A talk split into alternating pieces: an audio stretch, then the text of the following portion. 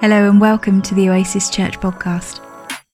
Over the coming months, we as a church are going to be looking at the Apostles' Creed together, an ancient summary of the Christian faith that has traveled through thousands of years and functioned as an anchor of truth in a constantly shifting world. The Creed presents truth claims that can be explored, that provoke questions, that come directly from Scripture, and that are owned by a community Thanks for joining us. The Apostles' Creed. I believe in God, the Father Almighty, maker of heaven and earth, and in Jesus Christ, God's only Son, our Lord, who was conceived by the Holy Spirit, born of the Virgin Mary, suffered under Pontius Pilate, was crucified, died, and was buried. He descended into hell. On the third day he rose again from the dead. He ascended into heaven and is seated at the right hand of the Father. And he will come again to judge the living and the dead. I believe in the Holy Spirit, the Holy Catholic Church, the communion of saints, the forgiveness of sins, the resurrection of the body, and the life everlasting. Amen. Romans 10 verse 17. So faith comes from hearing, that is, hearing the good news about Christ. A trend in Western society over recent years. And it's the idea that holding convictions based on truth claims, which can themselves be, be explored and questioned, has become less important. less important than appealing to strong emotions that can control public opinion. And so when it comes to personal convictions about the big questions of life, who are we? Why are we here? What's life all about? Who is God? How should we live? The emphasis has been to locate your answers internally, driven by how you feel, rather than in relation to any external truth claim. You have your truth, I have mine. Highly individualistic, highly anxiety inducing. Because actually, the world is a pretty confusing place to navigate at the best of times, but especially when you are your own rudder. And, and in the current environment, if you hold to any conviction about the big questions of life, the vaguer they are, the better. And the more pluralistic, the more acceptable. Now, as many of you know, I am the father of three wonderful daughters. And uh, quite a few summers back, Becca and I were sitting on our bench in the garden, just taking in a summer's day and watching one of our girls playing on her scooter. Um, the sun was shining, the birds were singing, ice cream was flowing, she was all smiles. It was a good day. And so I called my little girl over and I said to her, Sweetheart, do you know something? I love you. And Jesus really loves you. And she looked at me with a twinkle in her eye and she smiled and she said, I know. And then as she scooted off, she shouted back over her shoulder, and so does Allah. Which, on the one hand, I thought, okay, great that she has friends from different backgrounds, great that she's respectful from, for different religious views. And great that she's not stereotyping or misrepresenting them. But I realized that she could easily develop a vague understanding of God as an amalgamation of all the different thoughts on offer and miss the uniqueness of the God who is shown to us in the person of Jesus. So, one of the things that we did shortly after this was to buy this little book, The Apostles' Creed for All God's Children and we work through it together on our Saturday family breakfast when we often open the Bible together.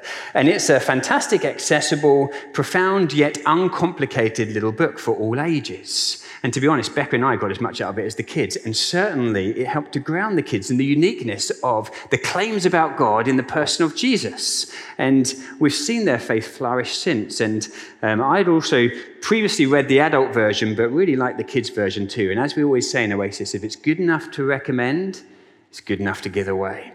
So, um, if you do have little ones in OKC, you would have been given a little, um, a little number on, on, on, a, on a band over your neck. And if, you're, if you've got the number four, then we'd like to give you this book. So, who's got the number four this morning? Okay, Claire, the book goes to you. But perhaps you've not got little ones here, but you'd still like to find out a little bit more about the Apostles' Creed. This is a fantastic book, and Becca would like to give that away to you too. And it's just going to be a case of first hand up gets the book. So, there goes Sarah Smith at the back. Well done. But don't worry, these, these two will be in our little library just around the corner. So if you'd like to take one, you can read it, but then bring it back afterwards. Um, over the coming months, we as a church are going to be looking at the Apostles' Creed together. Now, when we spoke about this upcoming series in our small group on Thursday, the first task was to distinguish Apostles' Creed from Assassin's Creed. Okay, two very different things. I don't know very much about the latter. Apparently, it's a film and a video game, but the Apostles' Creed, that's something different altogether. That is an ancient summary of the Christian faith that has traveled through thousands of years and functioned as an anchor of truth in a constantly shifting world. It does not say everything there is to know, but it does articulate the core message about Christ and really, Christians of every stripe and tradition unite around these truths, or else they depart from Orthodox Christianity altogether. The Creed presents truth claims that can be explored, that provoke questions, that come directly from Scripture, and that are owned by a community rather than just an individual trying to figure it all out by themselves. And this morning, I want to just briefly think with you about the first two words of the Creed. Over the coming months, we're going to look at all of the different lines, and even if some of them are a bit confusing right now, hopefully it will become clearer. But we're just going to look at the words, I believe. But before we do that, just a little bit more background. Yeah, where, where did the Apostles' Creed even come from, and what's it for? Well, the word creed comes from the Latin credo, which means I believe. And so the Apostles' Creed is really a summary of Christian belief based on what the Bible teaches about the God revealed in Jesus. And it's called the Apostles' Creed because it summarizes the teaching of the apostles, which is what we have in the New Testament. It's not that the apostles themselves wrote the creed, and actually, it was not constructed by a council. Now, maybe you imagine that it was a gathering of uh, important looking people who sat down to decide what should be considered the fundamentals of the Christian faith. We might imagine a scene that looks something like the one that's going to appear on your screens Gandalf and Gimli coming together, thrashing it out. But actually, that's not how the Apostles' Creed came into being at all. Uh, there have been several important councils in the history of Christianity to defend the integrity of the faith. But that's not how the Apostles' Creed came into being. Dr. Ben Myers, who's an academic theologian, explains that it was much more organic than that. It was, he says, a grassroots confession of faith. There's evidence that it emerged from within the church itself and very early on. In fact, as early as the second century, within 100 years or so of the New Testament writings, one of the early church pastors, named Irenaeus, refers to a basic form of the Apostles' Creed, which at that point was called the Rule of Faith. And it was used in the churches as a memorable overview of the core teaching of Christianity. Memorable enough that even those who could not read or write could retain it, but deep enough that it could form a kind of syllabus to take Jesus' followers on an exploration of the scriptures to find out about the God revealed in the person of Jesus. In fact, there's evidence that it was used in ancient times as a guide to prepare new converts for baptism, providing a roadmap for them to explore scripture, hear about the God of the Bible, and find themselves caught up in his story. Maybe some of you have never been baptized. Maybe this series will act as a preparation for you too helping you to see who Jesus is and what he's done and what it means to be joined to him, which, of course, is what baptism is all about. And if any of you want to be baptized at any point during this series, and the Bible is clear that all Jesus followers need to be, well, then we would love to support you to help make that happen. So, the Apostles' Creed was an early summary of Christian teaching, memorable yet rich, developed within the church to form believers in the foundations of the faith. It did not replace the Bible. It does not contradict the Bible. It simply distills some of the big themes found in the Bible, providing a launchpad for discovery. And it all starts with those two words I believe. So, what do we mean when we say those words, I believe? Because actually, we, we sometimes mean different things when we use those words, don't we? I mean, I could say to you, I believe this is the year that Arsenal win the trophy that they richly deserve. And that, of course, is just an opinion, and you might say a pretty fanciful one, particularly after yesterday's results. Time will tell. But it's certainly different to what I mean when I say, I, I believe I sent you that email last week, which is a kind of way of saying it's possible something happened. I'm not entirely sure it did, but I kind of hope it did. But J.I. Packer points out that in the New Testament Greek, the word commonly translated as faith or believe is the word pistis, which conveys a posture of trustful commitment. Trustful commitment. That's what faith is in the Bible.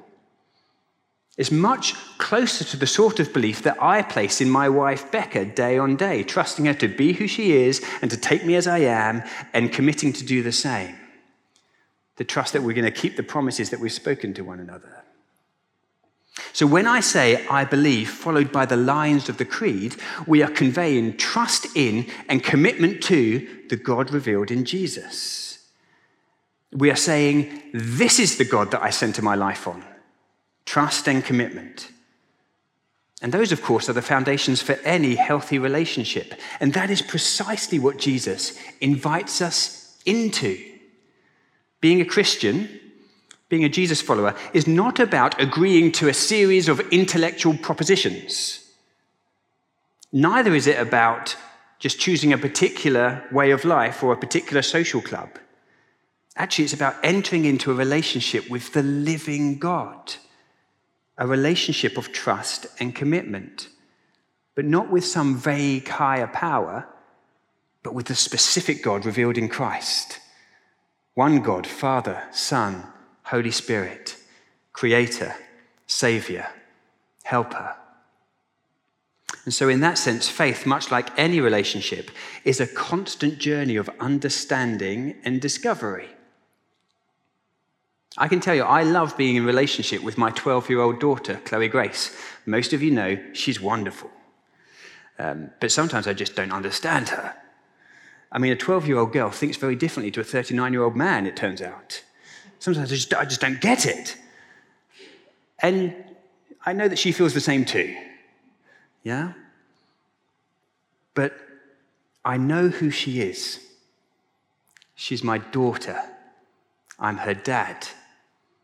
There's trust, there's commitment, and a whole lifetime of growing understanding that's going to flow from that. We will keep seeking to know one another within the fundamentals of that anchor that's shaping the journey. And relationship with God is a journey like that, and faith needs an anchor. So the I believe statement of the Apostles' Creed is followed by a series of truth claims that define what it means to be in relationship with God. They're an anchor, keeping us steady in an oftentimes confusing world as we grow in relationship with this God who we cannot see with our eyes, but who has made himself known through his Son, Jesus Christ, who the scriptures attest to. And so, this anchor, the anchor of our faith, is not located internally. Faith is not a feeling. It certainly does affect our emotions.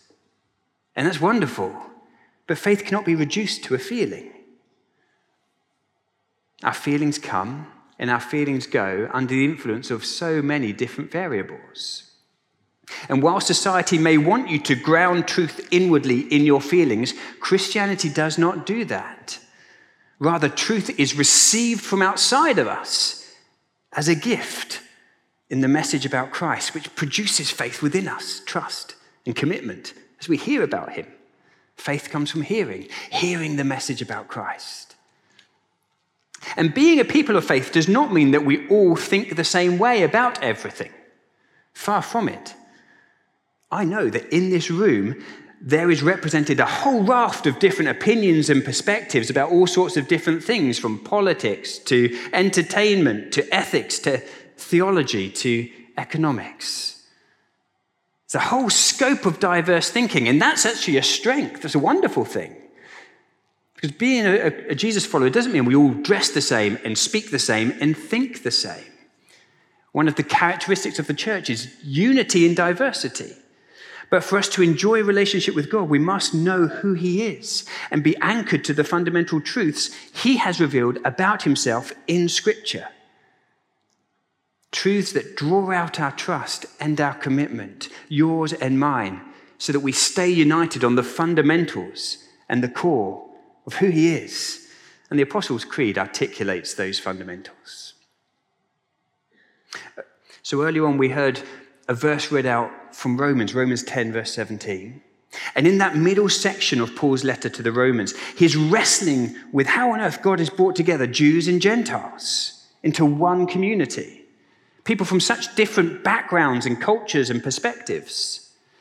And he celebrates that in Christ, Jews and Gentiles become one, joined together through a shared faith in Jesus.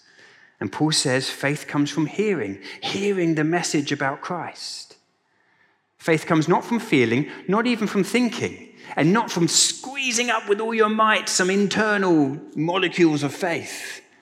That's not, what, that's not how faith comes. Faith comes from hearing truths from outside of ourselves, which draw out from us a sight of who God is that leads to trust and commitment and unity in Him. And so, over these coming weeks, we are going to again hear the fundamental message of Christ and plumb the depths of this good news of who He is.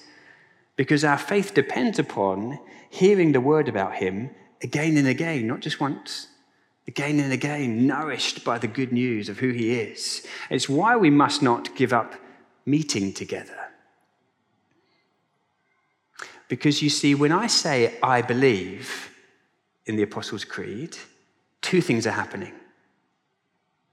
From one angle, it's a very personal confession of faith. I'm saying, I, Mike Blaber, believe. I trust this God. I commit myself to him. But at an even more profound level, the statement I believe is way bigger than an individual confession. Because you see, my voice is being joined to other voices and not just the voices gathered here in South Street in this room and online. Because throughout time and space and across traditions, Christians have said, I believe, and owned the truths of these creedal statements, as we said earlier, right from the early days of the church. And so the I of Mike Blaber is joined to the I of the universal church, so that truly it is the church of Christ across time and space that says, I believe on every occasion that the creed is recited. It's not individualistic, it's deeply communal and anchoring. Our voice is joined to the chorus of voices throughout time that say, This is the God who I trust in. This is the God I commit to. He is the same yesterday, today, and forever. And He's called us into relationship with Him. It's powerful. It's beautiful. Because you see, we need each other. Belief is not something that we do on our own. You see, faith from another angle can also be seen as taking in like a, a soaring melody or looking out upon a vast view. So vast and infinite and inexhaustible is the glory and the majesty and the mystery of the living God.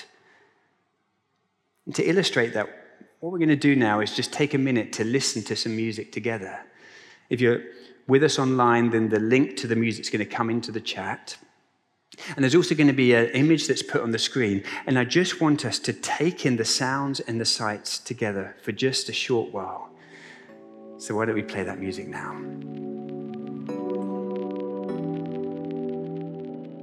So vibrant, full of life.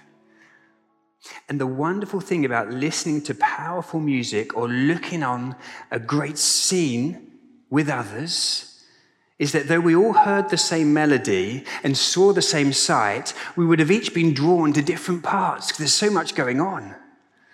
Different notes, different tones, different perspectives, same melody, same picture. Your view may be sharper than mine on certain things, your angle slightly different, your ear more attuned in certain directions. I need you to say to me, Mike, look over there. Have you seen that? Or Mike, listen again. Hear this sound. We enter into this vast discovery together, and so it is with faith. We believe together. We search the glory and the grace of God together. We cannot do otherwise. And so the I believe is most truly a we believe. And the Apostles' Creed provides a lens, an earpiece to direct our believing. It's like a sweeping perspective from which to launch into further discovery in our small groups as we gather week on week, as we hear together the message about Christ, which does its work by producing faith within us, ongoing trust and commitment through every turn and twist of life. And as we finish, this is good news for those of us who doubt. In Jude chapter 1, verse 22, it says, Be merciful to those who doubt. For so many of us, faith does not come easy. It kind of ebbs and flows. It feels like it, it comes and goes. Sometimes our eyes just seem too blurry to see the vista ahead of us, our ears not quite picking up the tune. I've known seasons like that myself even at such times when my faith has been kept alive by the community of believers who will sometimes say, I believe on my behalf, when I can barely utter a word for myself. A community that will carry me to the God revealed in Jesus in the rhythms of the life of the church when we gather and we sing songs of truth and hear the preaching of Scripture and share in communion together and have the loving, prayerful presence of others through the ups and downs of life. In those ways, the good news, the message about Christ, is heard again and again, and we believe together. We carry one another. And in so doing, the church begins to image the God whom we worship, the God who himself steps down on our behalf to do what we cannot do for ourselves, the Father who gave his Son that we may share in the life of the Spirit. Grace ministered through the community of faith as we hear the message about Christ. For I am convinced that nothing will be able to separate us from the love of God that is in Christ Jesus. Can we stand together if you're able to? And Dave and the band are just going to come back. And as they do, we're going to just take this moment to recite the Apostles' Creed together. We'll do this regularly over the coming months. And if you're feeling like my faith is just threadbare at the moment, hardly even there, then listen to the voices of those around you who, on your behalf, will say, I believe. And even as we proclaim this message about Christ, let's allow the Spirit to do His word in, in producing faith within us. Let's recite it together after three. One, two, three. I believe in God, the Father Almighty maker of heaven and earth, and in Jesus Christ, God's only Son, our Lord, who was conceived by the Holy Spirit, born of the Virgin Mary, suffered under Pontius Pilate, was crucified, died, and was buried. He descended into hell. On the third day, he rose again from the dead. He ascended into heaven and is seated at the right hand of the Father and will come again to judge the living and the dead. I believe in the Holy Spirit, the Holy Church, the communion of saints, the forgiveness of sins, the resurrection of the body, and the life everlasting. Amen. Heavenly Father, thank you so much for the wonder of the message about your Son, Jesus Christ, through whom we have come to know you as Father. Thank you for the gift of your Holy Spirit who works amongst us, that we may be a people of faith, a people joined together by the person of Jesus Christ. And thank you that, Holy Spirit, you come that we may know the, the presence of God, the reality of God amongst us. And so we pray once again as we go on this journey over the coming months towards Easter and beyond, that we might be a people formed in the faith, the, the faith that has existed for thousands and thousands of years, which was always your plan and your purpose. First in the people of Israel, and then in the people called Christians because of Christ having come amongst us, the promised one. Lord, we worship you, belong to you, lift up your name.